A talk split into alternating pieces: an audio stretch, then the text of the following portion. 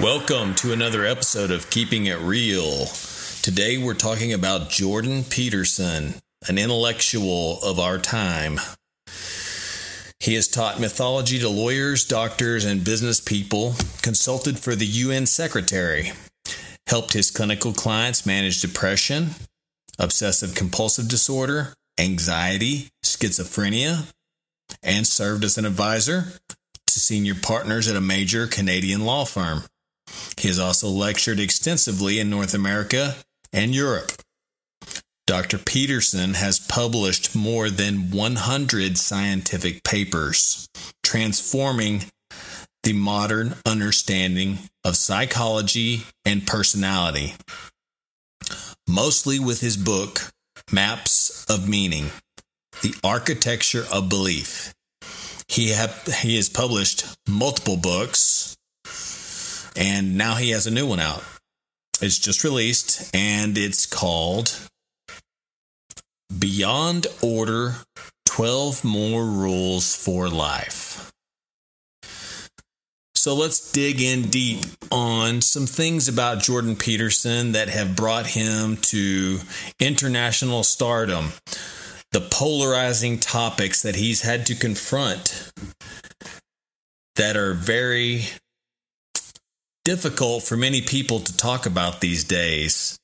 They separate, they dissect our communities and our nation and the world in general. Many of these topics, they're very divisive. So instead of just talking about all the good, great, wonderful lectures and stimulating thought processes Mr. Peterson could get you into on this episode. Maybe I'll save that for another one. Let's go into the deep, dark, dirty shit and hear what an intellectual guy has to say about some stuff that really punches you in the gut. Let's start out with white privilege. Does it exist? Jordan Peterson argues it does not exist.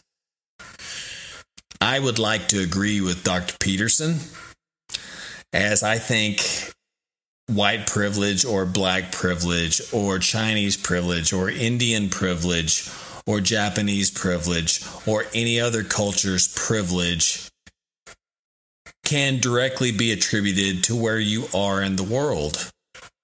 If I was in China wouldn't there be Chinese privilege? Wouldn't Chinese people get better treatment, maybe in some circumstances, or more favorable treatment than me? Or say if I was in India, wouldn't there be Indian privilege? Maybe in Japan, Japanese privilege? Because we're in America, maybe there is a little bit more of a slant towards white privilege, but I think those days are long gone, and we're talking about something that we don't need to bicker over anymore. And I think it's being brought up as a way for the powers that be to divide us and not let us come together as a united people. And that is what they like is to keep us fighting. I don't want that. I don't have a racist bone in my body. I love every race. So, I'm not saying that white privilege doesn't exist because of that. Because I am racist. Because that's what a lot of people say is if you don't believe white privilege exists, you're racist. And that's what Mr. Peterson had to fight in the media. Let's hear what he has to say on it because he speaks so much more eloquently than I do. And a little PS. After his statement that he makes, a man named Brandon Tatum, a black man from Prager University, makes a wonderful statement about why he doesn't believe in white privilege. And I just had to tack it on there. It was with the um, statement that Jordan Peterson made, so I just included it. Enjoy. You know, I think the idea of white privilege is absolutely reprehensible. And it's not because white people aren't privileged. I, you know, we have all sorts of privileges, and most people have privileges of all sorts, and you should be grateful for your privileges and work to deserve them, I would say.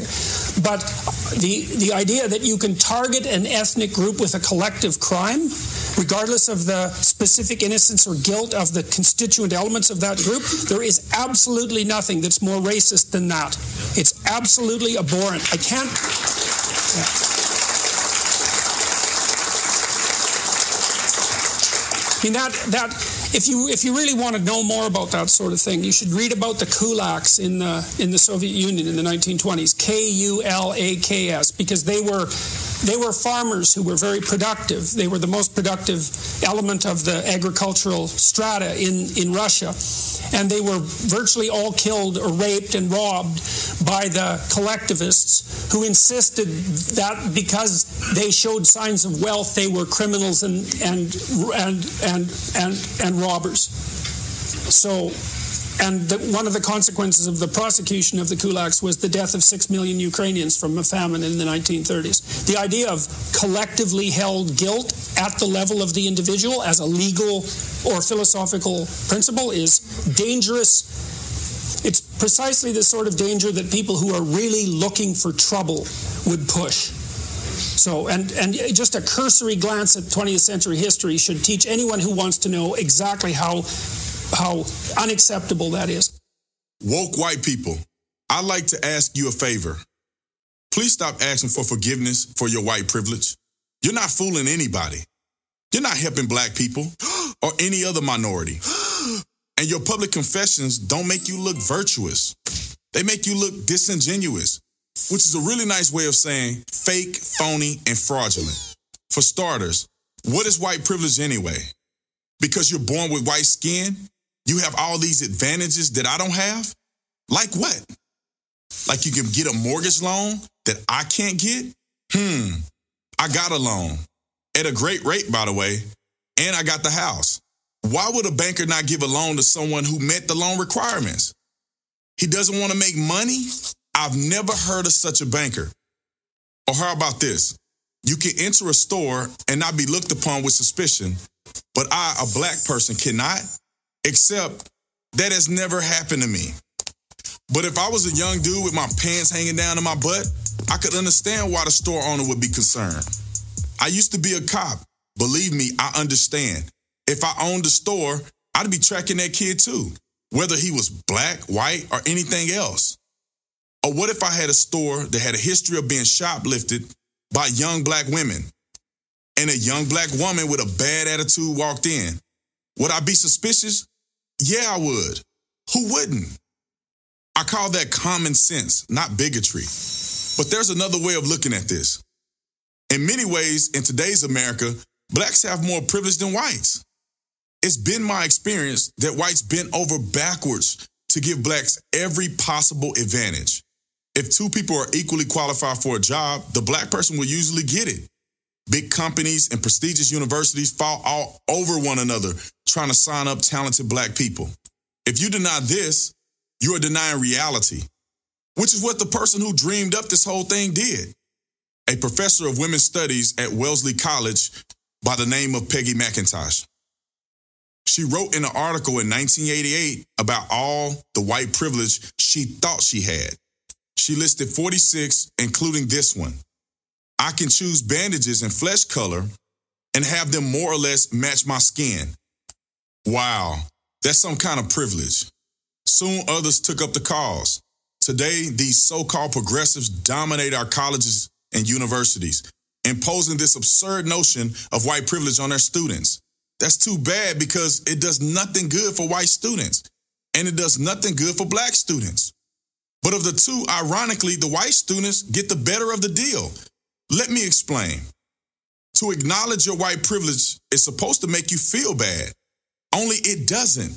It makes you feel good because by acknowledging your white privilege, you're declaring yourself to be enlightened. And as a virtue bonus, it also makes you a better person than those whites who don't acknowledge their privilege. White privilege, which is supposed to make you feel bad, ends up making you feel good. Meanwhile, the real damage is to blacks. What makes whites feel good makes blacks angry. More than 50 years after the civil rights movement, the message is you're still oppressed. How can this not create a victim mentality? And anyone of any color who sees himself as a victim gets angry. Mm. Now, I wouldn't deny for a second that there are privileges in life. They're all over the place. There's two parent family privilege. That's huge. There's being lucky to be born in America privilege. There's good gene privilege. But white privilege? Doesn't it depend on the person? Let's take this for example. A black lawyer and his wife have a baby, and a meth addict, single white woman has a baby. Which kid has privilege? The white one? Because he's white? Come on now. And here's the kicker even if it were true, all those claims about white privilege, so what? Would it change a single thing I did? If white people apologize for being white, is that supposed to help me? In what way? So let's be real. White privilege is an attempt by the left to divide Americans by race. It's all theory and all nonsense. If you want to fall for it, go ahead. It's a free country. But don't try to sell it to me. I'm an American who deal with my fellow Americans one on one. Try it. It works. Boom, there you go. So, hopefully, that enlightened you a little bit on white privilege. Now, let's move on to the next topic of controversy for Mr. Peterson. It has to do with gender identity and compelled speech. Now, male and female is basically the only genders that science recognizes. Biologically, that makes sense. There can be some mutations, of course, but it is very, very rare. What seems to be the big confusion is belief. Somebody may be male, but believe they are trapped in the body of a man and should be in the body of a woman because they feel f- female or vice versa. Then there's getting science involved there to induce hormones to reconstruct yourself as whatever sex you feel appropriate. And then there is that person forcing upon the public to identify them as whatever it is they wish to be pronounced as male, female, but then it gets crazy because now we're talking like over 70 gender names and surnames like Z and Zer and all these weird ones. There is no way in hell I am going to be pushed or compelled to call somebody by any of these surnames. Basically, what Peterson says is what I agree in. I identify somebody as what I see them in society. And if it's too awkward for me to diagnose whether it's a male or a female, then maybe I'll just refrain from saying sir or ma'am or Mr. or Mrs. and find another way to get through the situation. If I'm asked politely by somebody that has one of these designations, maybe I'll comply because I am a kind person, but I will not be forced to. And that is where Jordan Peterson stands, which I totally agree with. Compelled speech as a law forcing people to talk a certain way or facing a hate crime that you can be charged with, hate speech. What? This is what Canada was passing into law, and Jordan Peterson is a Canadian professor. So, let's hear what Mr. Peterson has to say about gender identity and compelled speech. 16 purported to do nothing but extend human rights provisions to an excluded group. Bill C 16 purported to do nothing but extend human rights provisions to an excluded group, let's say, to, to the transgender and non gender binary types. And, and that was the federal legislation. It also made it a hate crime to to to discriminate or harass essentially. So now then the question is well what exactly do you mean by discriminate or harass? And why exactly is that a hate crime under the criminal code? Well there was an answer to that. The answer was well this bill will be interpreted in light of the policies generated by the Ontario Human Rights Commission. Very large set of policies. Now the Ontario Human Rights Commission is a radically leftist organization. I think it's the most dangerous organization in Canada although you could debate that. And they set all sorts of policies about how this these leg- this legislation was going to be interpreted, and the federal government linked to their website to state that Bill 16 C16 would be interpreted in light of those guidelines. So I went and read all the policies. Well, one of the policies was that if you didn't use the preferred pronouns of a given group, that you could be charged essentially with a hate crime. And I thought, no, Which that's given no, group is that? You're talking about transgender people. yeah, and so there's all these pronouns that have come up. There's 70 different sets of pronouns approximately to to hypothetically describe people who don't fit anywhere on the gender spectrum, which is also something that I don't really understand. I don't understand that conceptually. Mm. Like Yeah. We'll, we'll, we'll come to that. But I yeah, just but want to the hear point the is, story of this well, bill first. okay, so now I'm comp- a, a person is compelled under Canadian law to use the pronoun of another individual's choice by on pain of law, and I thought. Well, no, that's not acceptable. It's one thing to put limits on what a person can't say, like say with hate speech laws, which I also don't agree with, by the way, but that's a different argument. I, I think it's a narrower argument. But to compel me to use a certain content when I'm formulating my thoughts or my actions under threat of legislative action, I thought, no, what's happened there is the government has introduced compelled speech legislation into the private sphere. It's never happened in the history of English common law. And so I said, there's no way I'm abiding by that. I don't care what your damn rationale is. We're compassionate. It's like, no, you're not. No, you're not. You're playing this radical collectivist left wing game. You're trying to gain linguistic. You're trying to gain linguistic supremacy in the in the area of public discourse. You're doing that using compassion as a guise, and you're pulling the wool over people's eyes. And you're not going to do it with me.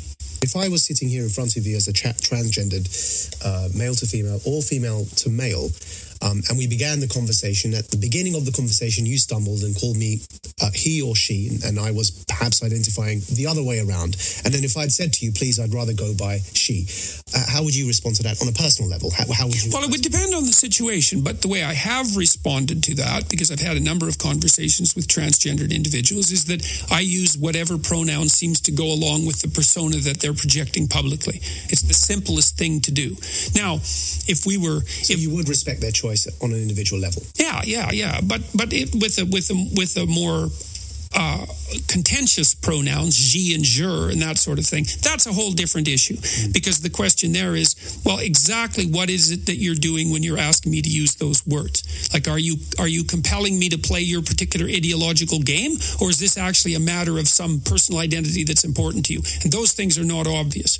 And so, in in a in a situation like that, the first thing I'd have to do is to try to figure out just exactly what was going on in the situation, and that's not simple. And so there would be no foregone conclusion that I would address you by the pronouns of your choice. And the first thing I'd want to find out is, is is that just a narcissistic power play? Because that's actually the most likely outcome.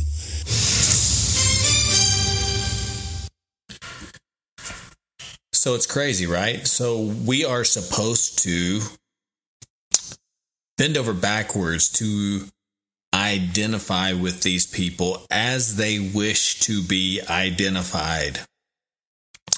And these pronouns before saying their name now, some of them are so ridiculous. It sounds like I'm announcing a space alien or something onto Earth. Z Zer Max is here today. Very nice to meet you. Um, I'm not doing that shit. I'm not playing that game. That's like asking me to call you a buffalo or a freaking dog or a, a pig or a fucking brick or a tire. I don't give a shit what you're asking me to identify you as a dildo, uh, kumquat. I'm not gonna just randomly assign a name to you, or I'm not assigning the name. You're asking me to call you the name you have assigned to yourself and what you have identified yourself as. Now, that is your choice. You can live in a fantasy world. I'm down with science. I know that men and women are here on earth for a very specific reason. I know we are hardwired to procreate and that we lust for one another. We are attracted to one another. Sometimes these signals get crisscrossed and there is some alternative play in the system like a man likes a man or a girl likes a girl but um i mean stuff like gays and bis and now transgenders and and all these other different people that are non-binary that don't even identify as any sex. Give me a fucking break. It's uh, i, I want to be civil. I want to be respectful. I want to be helpful in these areas. And I don't want to be exclusionary and cut anybody out or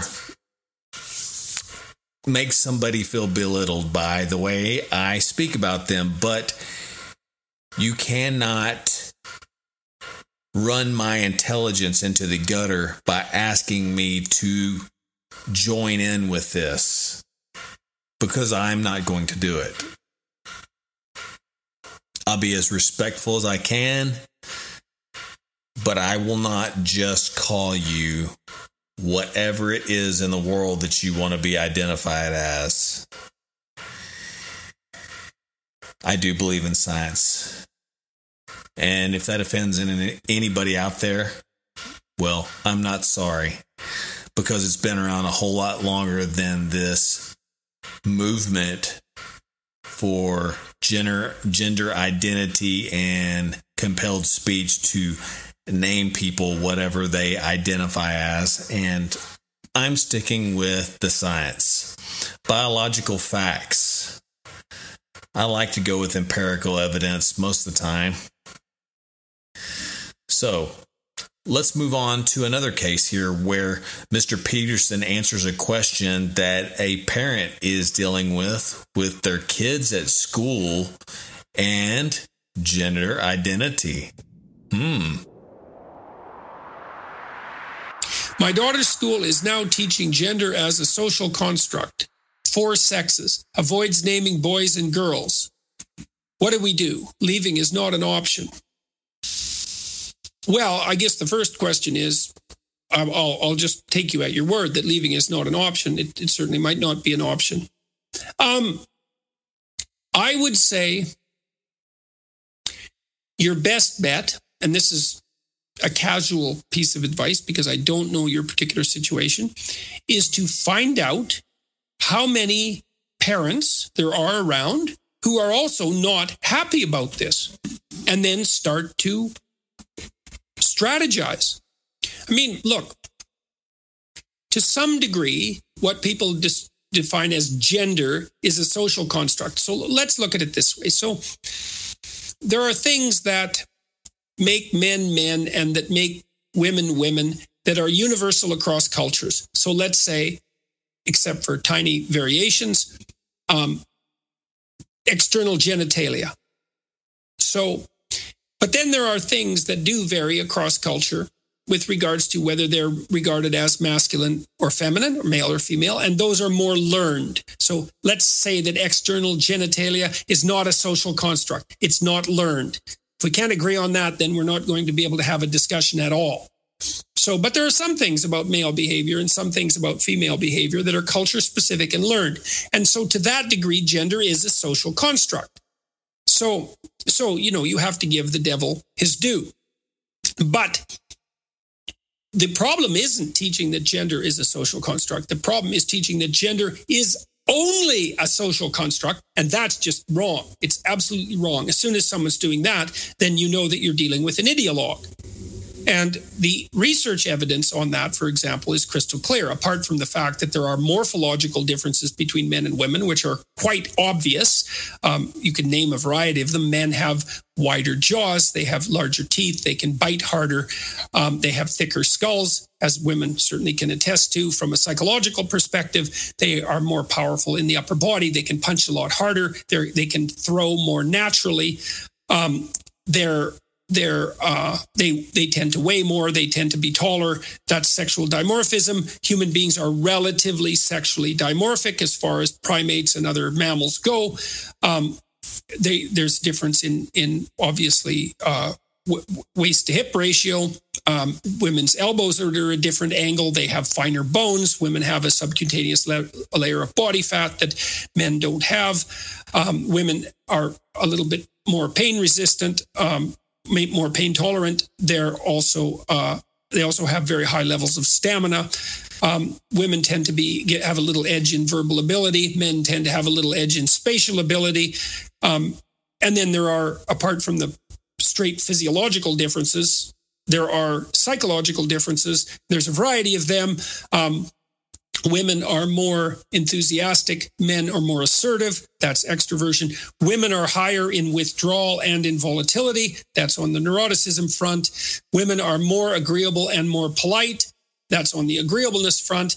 Men are more industrious slightly, and women are more orderly. That's on the conscientious front. And women are higher in openness proper, and men are higher in interest in ideas, and that's on the openness front.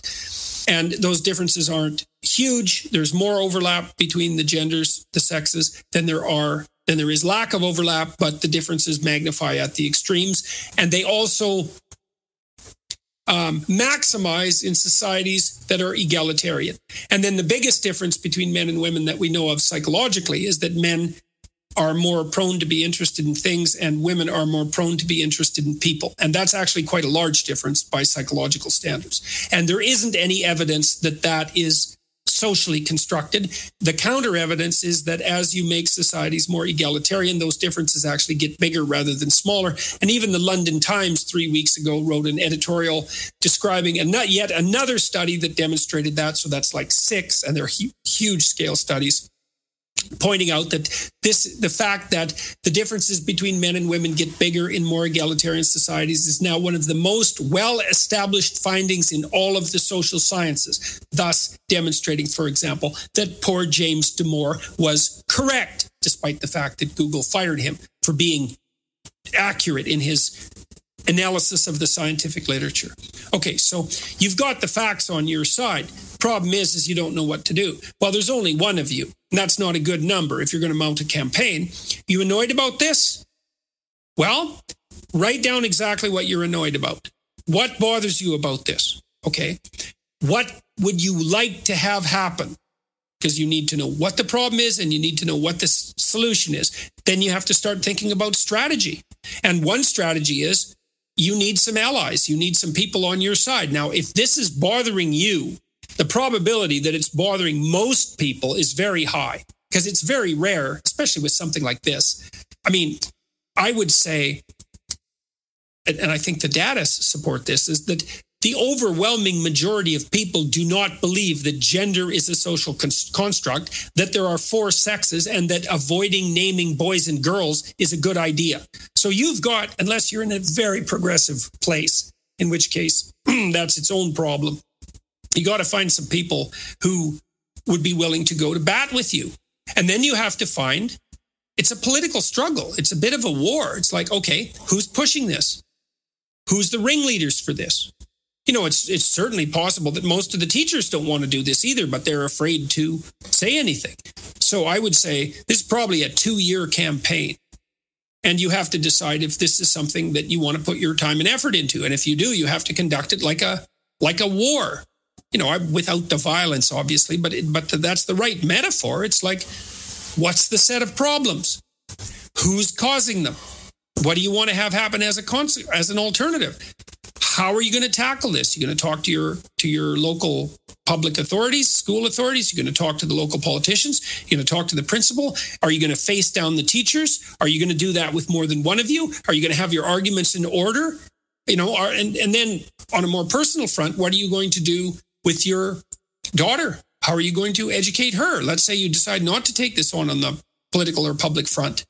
Then you have to have a conversation with her and find out what she thinks, you know, because she'll be do- doubtful and dubious about all of this. So a lot of that should be asking her questions, you know.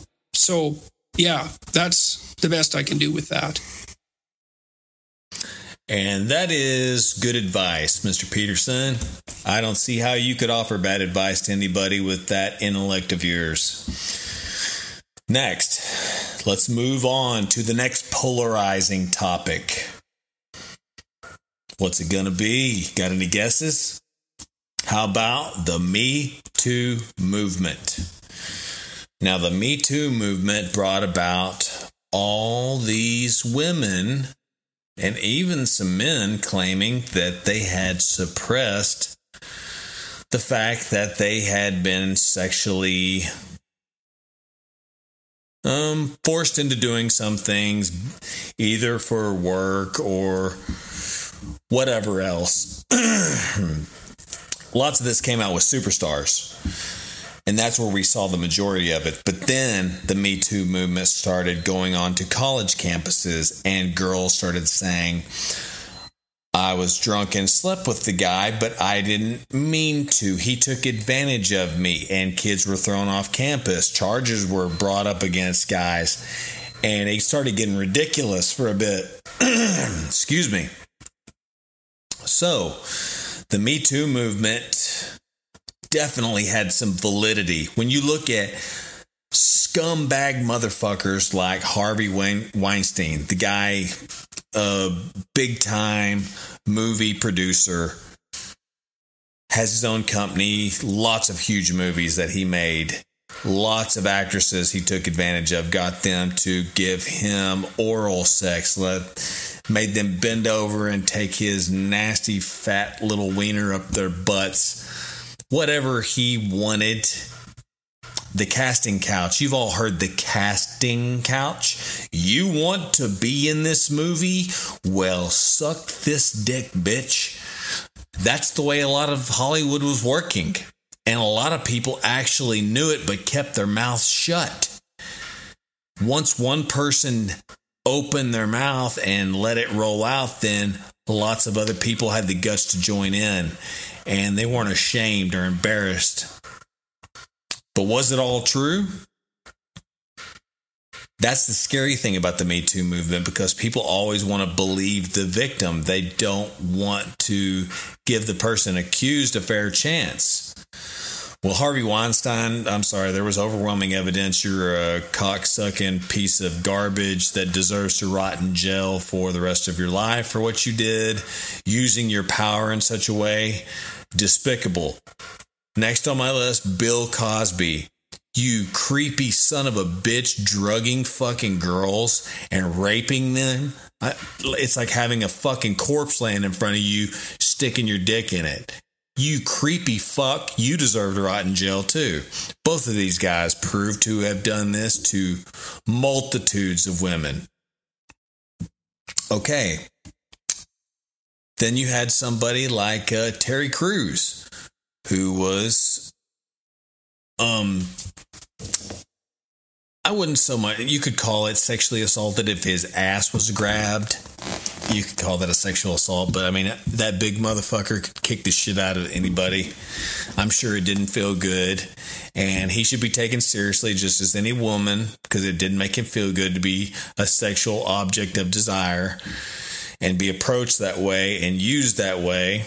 But I don't believe he did anything sexually with anybody. It's just he had gay men make sexual advances on him and stuff like that in the movie business. So he came out and said, "Hey, it's here. It's it's guys are facing it too. Guys like me, buff, big titted, muscled up meatheads are having to deal with it to get our roles too. So it's not just the women." And he came out and let it be known. But what about what's happening on college campuses? What about consensual sex with uh, innocent people being involved? Like, you know, you're at a frat party or whatever, and is it we're to the point where we're going to have to get contracts signed before you have sex because the next day the girl might wake up and go, "Oh fuck that! I did not want to sleep with this guy. I am pressing charges," and he loses his career uh, that he's going to pursue going to Harvard University because he's kicked out and possibly thrown in jail because you say that he took advantage of you and raped you. Um, and I mean, you could flip this. You could say a girl did it to a guy too, but it's always more believable when a girl says a guy did it to them. So there's a responsibility and an ethic that needs to be faced here in the Me Too movement. Because it's just, it's new. It's something that we haven't been dealing with for more than what, three, four, five years? And there's been a lot of bad cases come about because of this. Outside the Hollywood scope, I'm talking with people just partying, having fun, drugs or drinking or whatever being involved. Yes, you make some bad decisions, but you got to take responsibility for your decisions and who you wake up beside, what dick you had up inside you, what punani you were stabbing for the evening, whatever it is, if you guys made a consensual decision to do it, that's your choice. You did it. Be responsible for your decision. Don't try and ruin somebody's life over being ashamed waking up the next day, maybe because the girl was fat or the dude was fucking ugly or whatever. You know, you just made a bad choice. And that's what you learn when you do stupid shit when you're younger can happen when you're older too. But, anyways, above and beyond my intellectually stimulating discussion on the Me Too subject, let's hear what somebody like a lame person like Jordan Peterson has to say. I know he doesn't have anything smarter to say than me. We've had relatively reliable birth control since 1960. Okay, that's not very long. And we underestimate the unbelievable technological triumph of birth control. It's it's the hydrogen bomb, it's the transistor. Like it's a major league transformation in human interaction. Women are now free from involuntary rep- reproduction. That's never been the case in the entire history of the planet. Okay. We don't know exactly what to do about that. Okay. So the first idea in the 60s was hell, let's party. And, you know, you can see why. It's like what the rules for not engaging in um, promiscuous sexual intercourse seemed to have vanished. So we had a couple of decades of experimentation. It's like, well, how'd that go? Little hard on the family, I would say. That's not so good for kids. AIDS, that wasn't a plus. Could have killed us all. And it mutated, particularly to take advantage of promiscuous sex, because viruses are very tricky things. So it turns out that sex is a little bit more complicated than we thought. Well, it actually turns out that it's a lot more complicated than we think. Okay, and now it's four, 50, 60 years later, and we're trying to sort this out. It's like, well, when is it okay to have sex? Exactly. And when is it not okay to have sex? And what does it mean that it's okay? And what does consent mean? And the answer to that is well, we never used to have to think these things through because the rule was don't have sex until you get married. That was the rule. Now that isn't the rule. Okay, so what's the rule? Well, we're not having a conversation about the rule. We're waiting till someone does something that seems like it might be untoward and then mobbing them and trying to extract the rule out that way. And it's not a very effective way of doing it. You know, you want to decrease campus rape? That's easy. Get rid of alcohol. No one has that conversation. It's like I did my PhD work on alcohol. 50% of the people who are murdered are drunk, and 50% of the people who kill them are drunk. And almost all the date rape situations are consequences of excess intoxication. But yet there's a party culture on campuses and anything goes. And you also have this strange thing, especially on the radical left, which is, which is unbelievably paradoxical, where absolutely every form of sexual expression imaginable is 100% permissible because sex is fine. But it's so dangerous that while you're dancing with someone at a Princeton mixer, you have to ask them two or three times if it's okay for you to continue. And, and that's, that's actually the case, by the way. I'm not making that up. It's like, well, both of those things can't be true. Now, what's happening, I think, on the Me Too end of things and the affirmative consent end of things is the old sexual taboos are reasserting themselves. Mm-hmm. The idea that we can extract sex out from emotional intimacy and especially emotional intimacy, I would say, psychological intimacy, maybe even from long term relationship, is I don't believe it's a tenable idea. I don't think we can do it. And a lot of what we're seeing is the backlash against that. It's like, well, I feel used, you know, because one of the things that's happening on the really radical end of the anti uh, sexual abuse movement is the idea that, well, if you have intercourse with someone and then you regret it the next day, that's evidence that it wasn't consensual. Well, it is, in a sense, evidence that it wasn't consensual because it's evidence that you didn't bloody well think it through, right? It was good for last night, but it's not good for today. It's not very wise. The question is, well, what constitutes consent? And we need to have a very serious conversation about that. Like, under what circumstances is it acceptable to give consent? But we're not mature enough to have that conversation. We want it both ways. We want to be able to do whatever we want, with ever, with what, with whoever we want, whenever we want, with no consequences. And we want there never to be any trouble about consent. It's like, well, no, that's not going to happen. I don't think that sex works very well outside of committed relationships. I don't think there's any evidence that it does. There's a strong proclivity across cultures for, for the enforcement, social enforcement of long term monogamy. And there's reasons for that. And I think you deviate from that at your peril. So now, if you if you want to deviate from that, there's all sorts of reasons to do it, um, and I can understand why people are interested in adventure and all of that. But you know, my sense also as a clinician is, you know, you only really get to try out about five people in your life. You have to make a decision pretty damn quick. You know, like between 20 and 30, there's a lot of things to get straight, and long term mate is usually one of them. And most of the time, people should be more careful with their sexual behavior when they're young, especially when they're drunk, than they are.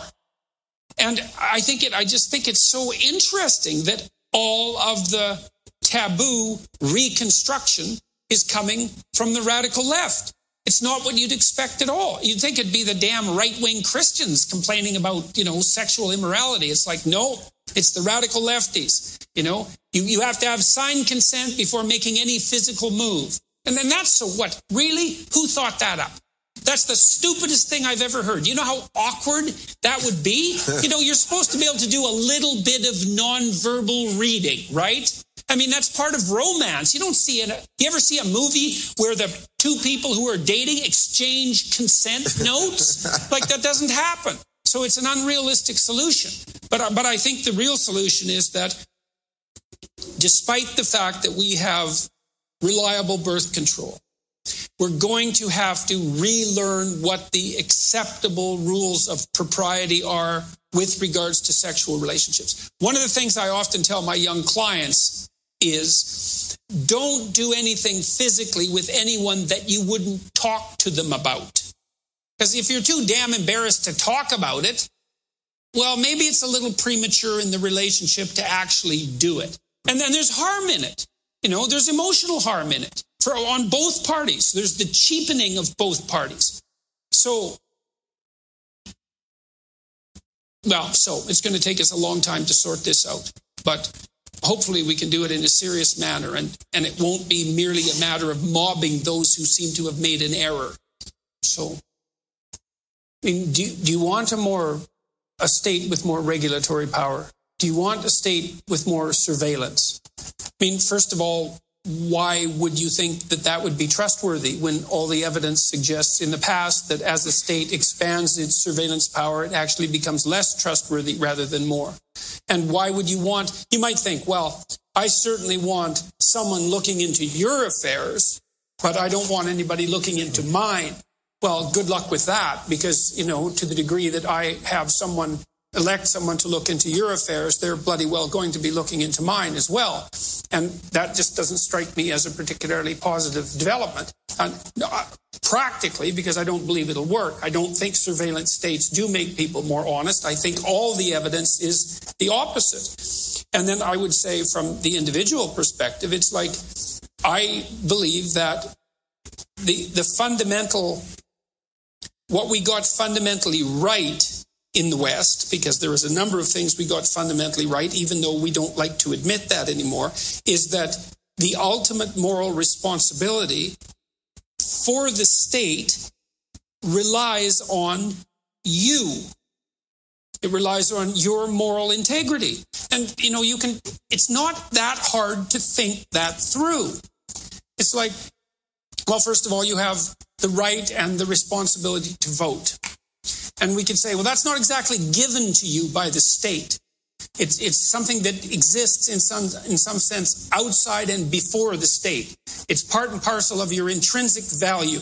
Okay, so that's a decision that we've made in the West that each person, regardless of their flaws, is characterized by a value, an intrinsic value that's so deep and so profound that the very uh, regulation of the state itself rests on their shoulders.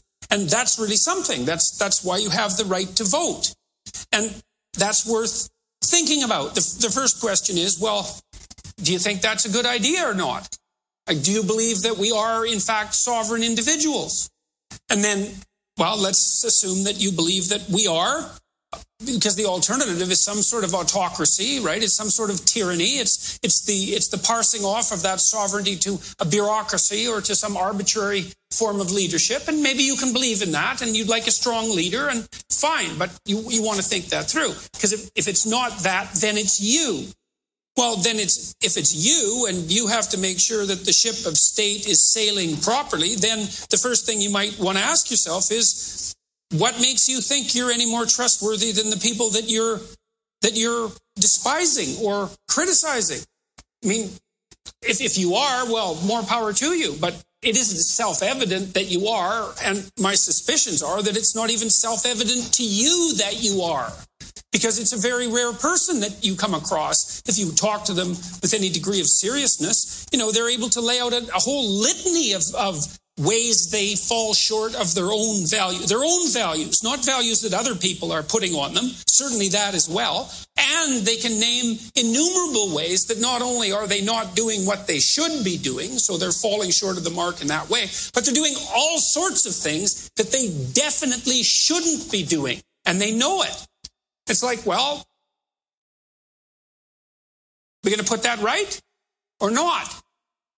And my sense is you know, I wrote a rule in my book put your house in perfect order before you complain about the world, before you criticize the world. Well, what's the idea? It's like, well, you're the sovereign, man. If the state's, if the ship of state is listing and sinking, that's you. That's your problem. It's your fault. You're not doing it right. You're not educated enough. You're not awake enough. You're not articulated enough, articulate enough. You don't know enough about history. You're not taking on enough responsibility. You're looking for other people to blame because it's convenient. And, and, and that's kind of understandable because it's the dispersal of responsibility. Who wants all that responsibility? But there's a huge price to be paid for it. The, the first price that you pay for it is, well, there goes the adventure of your life it's like you could get yourself together and be the bedrock of the state, right? That'd be hard. That'd call on everything that you have. That would be your adventure. You're going to pass that off to someone else. And then, then what do you do? You've got nothing left in your life but triviality. And you can't live. I don't believe that people can live ethically, trivially. that's why I think the pursuit of the idea that life is for happiness is wrong because life is too difficult for that to be the case. Our lives are too profound, too characterized by suffering and malevolence. The world is too characterized by trouble at every level for happiness to be the proper solution. The, re- the solution is something like a heavy burden of ethical responsibility, the, the kind that sets the state straight. And then in that, you find the purpose of your life. And so, not only if you want the external monitoring and the surveillance state, not only do you sacrifice your privacy and invite all that invasive attention and lose your impulsive freedom, you lose everything that's profound about your life and someone takes it from you. They take your destiny from you. And that's no way to live. That's just, that's the tyranny that we've struggled against in the West successfully for, I would say, in one way or another for, for, for a number of thousands of years and with a substantial amount of success. More clarity on another very touchy subject. Thank you, Mr. Peterson. Now, one thing somebody as intellectual in the psychological realm as Mr. Peterson is that may seem uh maybe an odd realm to dive into is the existence of God because usually when we talk scientists people that are on a hyper educated level they generally don't want to believe in God. Peterson has a way of putting it that seems like it falls somewhere in between believing and not believing, which I think you need to hear for yourself.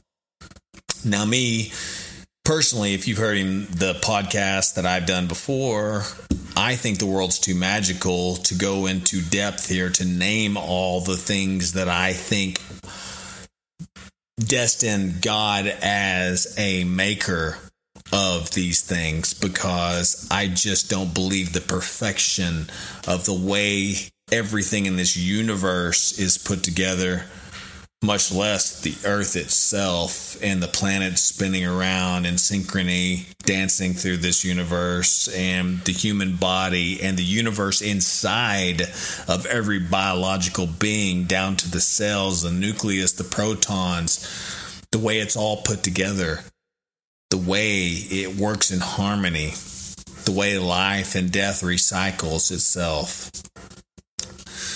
all that biology in this universe is so complex and so beautiful in the harmony of the way it's put together that I believe. Now, do I prescribe to all the doctrines that man has written down in books? No, not necessarily. But do I believe in spiritually my soul will leave this decaying meat ball that I'm living in someday. I mean, we're all just sacks of meat, just slowly dying. And do you believe that there's a force inside of you that will propel outside of it and go to live on? Let's hear what the leading psychological, philosophical thinker of our time has to say on the subject because it's so interesting the way he thinks about it and insightful. Maybe it'll help you determine the way you want to think about the subject.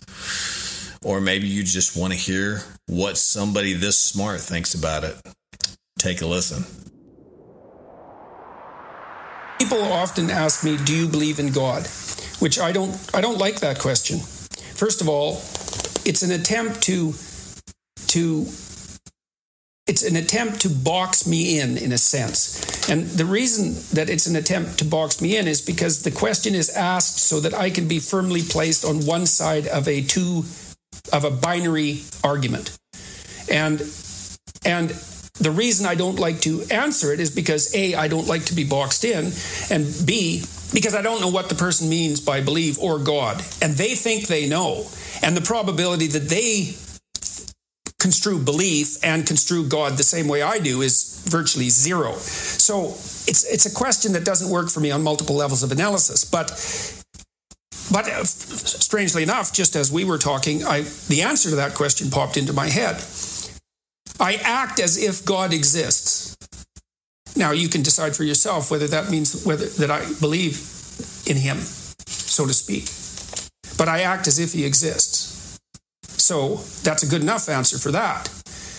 Then, with regards to these other issues, the divinity of Christ, well, I would say the same problems with the question formulation obtain.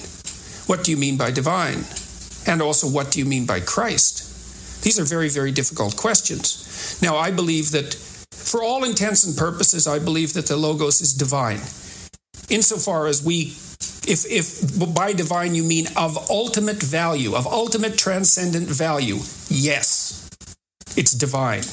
It's associated with death and rebirth, clearly, because the Logos dismantles you and rebuilds you. So that's what happens when you make an error. When you make an error, some part of you has to go. That's a sacrifice. You have to let it go. Sometimes it's a big part of you. It's it's sometimes it can be such a big part of you that you actually die. Right, instead of dying and being reborn. Is there something more than merely metaphorical about the idea of being of dying and being reborn? Yes, there is, because those are associated with physiological transformations. How what's the ultimate extent of that? That's a good question. You know, the question is what happens to the world around you as you embo- as you increasingly embody the logos? And the answer to that is we don't know. We don't know what the ultimate level of this. Now, the hypothesis is, and it's a hypothesis that extends to some degree to Buddha as well. The hypothesis is that there has been one or two individuals who managed that, and that in their management of that, they transcended death itself. Well, then you might ask yourself, well, what do you mean by transcended death? Well, in the case of Christ, let's assume he was a historical figure for the for the time being, which I think is the simplest thing to assume. Um, I think there's sufficient evidence to conclude that. You could conclude otherwise, but I personally I feel that there's sufficient evidence to conclude that. Um, did he is his resurrection real? Well, his spirit lives on. That's certainly the case. In what sense do you mean spirit? Just to qualify that. Uh, well, let, us imagine that a spirit is a pattern of being.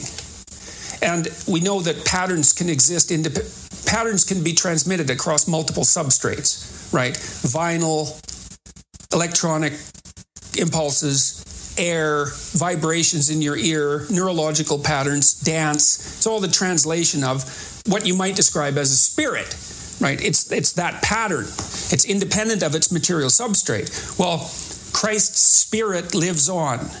It's, it's, it's, a, it's had a massive effect across time. Well, is that an answer to the question? Did his body resurrect? I don't know. I don't know. It is the accounts aren't clear for one thing. What the accounts mean isn't clear. I don't know what happens to a person if they bring themselves completely into alignment. I've had intimations of what that might mean. We don't understand the world very well. We don't understand how the world could be mastered if it was mastered completely. We don't know how an individual might be able to manage that. We don't know what transformations that might make possible.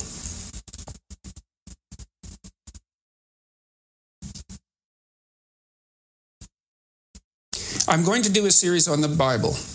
One, that's one of the things I want to investigate more thoroughly and formulate my thoughts about more thoroughly because it is a crucial issue. A friend of mine said, and I wouldn't describe him, he's certainly not the sort of person that you would describe as a classic Catholic. He's extraordinarily well educated individual, and he's come back to Christianity with the most vicious of internal battles, you know. And he said to me, he was the same person who made the comments earlier about the dominance hierarchy, and and so he's very insightful. Now he said that it all falls apart unless you believe in the divinity of Christ and in the resurrection of Christ, and he meant that in a very fundamental way. And um, there's a way in which that's true, but I don't know exactly what it means yet. Like the metaphorical element of that to me is quite clear. The death and rebirth idea, yeah, I mean you see that echoed all over. It's it's the most recent manifestation of that idea is, or one of the most recent manifestations, popular manifestations, is in the Harry Potter series because it's full of deaths and rebirths of the central hero. Is it not a manifestation of hope for something beyond the finality with which uh, of which we've become inescapably conscious. Well, yes, and um, of course that's that's the Freudian critique, right? He just thought about it as a wish fulfillment. Although that the problem with that theory is, well, you know, people also generated up the idea of hell, which doesn't, you know, you could say, well, that's a convenient place to put your enemies and still put it in the wish fulfillment framework. But I think that's absurdly cynical. I mean, right, right. people who believe in hell are terrified of hell about for it for themselves, and in, in my estimation, they should be because I also believe in hell. Although what that means again is, you know, subject to interpretation. Lots of people live in hell, and lots of people create it but it, beyond the, the sort of the basic Freudian, uh, you know, snide interpretation, yeah. is it not a, a, a, belief in the identification with something that transcends your limited mm-hmm. existence? Yes, definitely. That's well, but it's funny too because in the more Christian formulations, there's an insistence on the resurrection of the body, which I find extremely interesting. You know, even the say more sophisticated deist types are kind of willing to go along with the idea that there might be something eternal, transcendent about consciousness or about the spirit or the soul, something like that. But they're, they're certainly not willing to go beyond that. But there's this very peculiar emphasis in Christianity on the resurrection of the body, which is a glorification of the body, which is quite interesting. You know, it's not something you want to dismiss so, so rapidly because it is a glorification of the body and an indication of the necessity of the body of that limitation. Could could that not be an instance of what we were describing earlier in terms of an instanti- a specific instantiation of a general? Yeah, right. And it's the instantiation itself that makes it real. The body is the most real thing that we experience on it on, on an individual. Right. Well, and it, yeah, and it's real in part because it's it's limited. Right? right? It has limitations. So the focus on the mythological representation of the body as resurrected is saying this is more real. This is just as real as as you can imagine. Yes, yes. Well, it's an elevation of the material, interestingly enough, right? Not a denial of the material, an elevation of the material. It's a very interesting idea. Um, and as I said, I want to explore that more because I'm not I'm not fully comfortable with my my ability to bridge the gap between the metaphorical and the real. Although I think that the way that I described it is as close as it's as close as I can come right now. Magical things happen as the Logos manifests itself. Now, that's self evidently true. When, when people and when you say magical, you mean magical for uh, for all intents and purposes in terms of our perception as uh, relatively naive human consciousness, or, or magical in like you know rabbits out of hats. Well, certainly the former.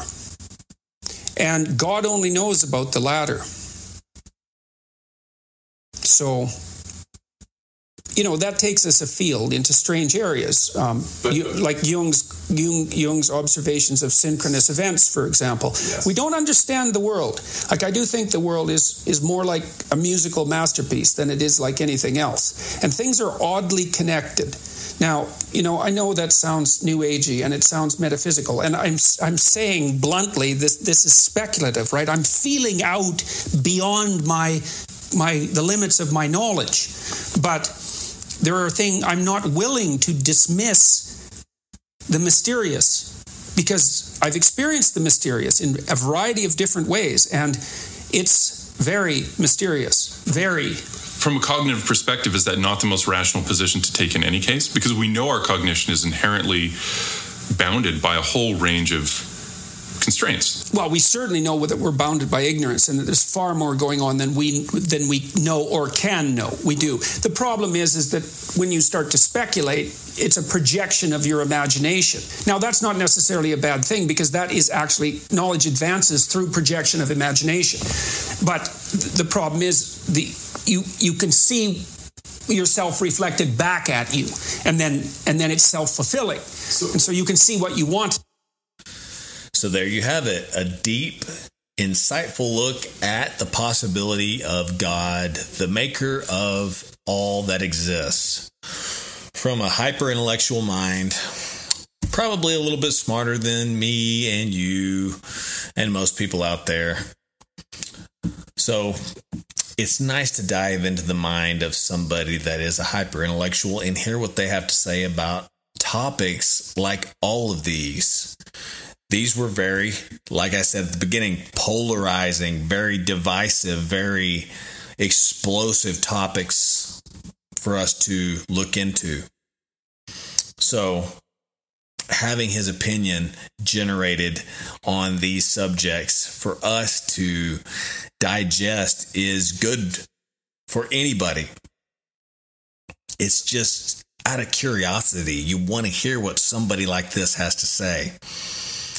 And so for now, I'll leave you with this. If you value deep psychology and philosophy, then you know this guy, Jordan Peterson, has plenty of material for you. He delivers it in a way that most laymen can understand and appreciate. So I would recommend check out his podcast, check out his lectures on YouTube, and check out all of his books that he has put out. It's all positive stuff. Today we took a dive into some more, uh, you could call it negative material the world's dealing with at the moment all that except for God. Um, but in general, what he deals with is the psychology of making yourself a better person and getting your life in order. And the way he talks about it, describes it, lays it out, the laws, the rules, how to do it. Fantastic, phenomenal stuff. You can't go wrong. You can only make your life better by digesting his material. So I highly recommend it. Take a look at it and do yourself the favor of making your life better.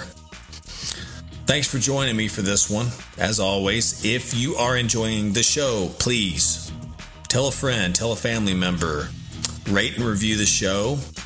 And if you would do me the favor of subscribing to monthly support for the show as low as a dollar a month, that would do me a great favor keeping this thing afloat, keeping it moving forward so I can keep producing the show.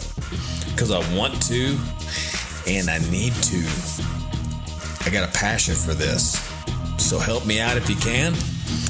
And as always, thanks for joining in. Love you out there in podcast land. Take care, and I will catch you on the next one. Take care, folks. Bye. Keeping it real. Do not consider these episodes as medical advice or expertise in any area. I do deconstruct some experts and their material and deliver it to you. But please do all of this at your own risk. Keeping it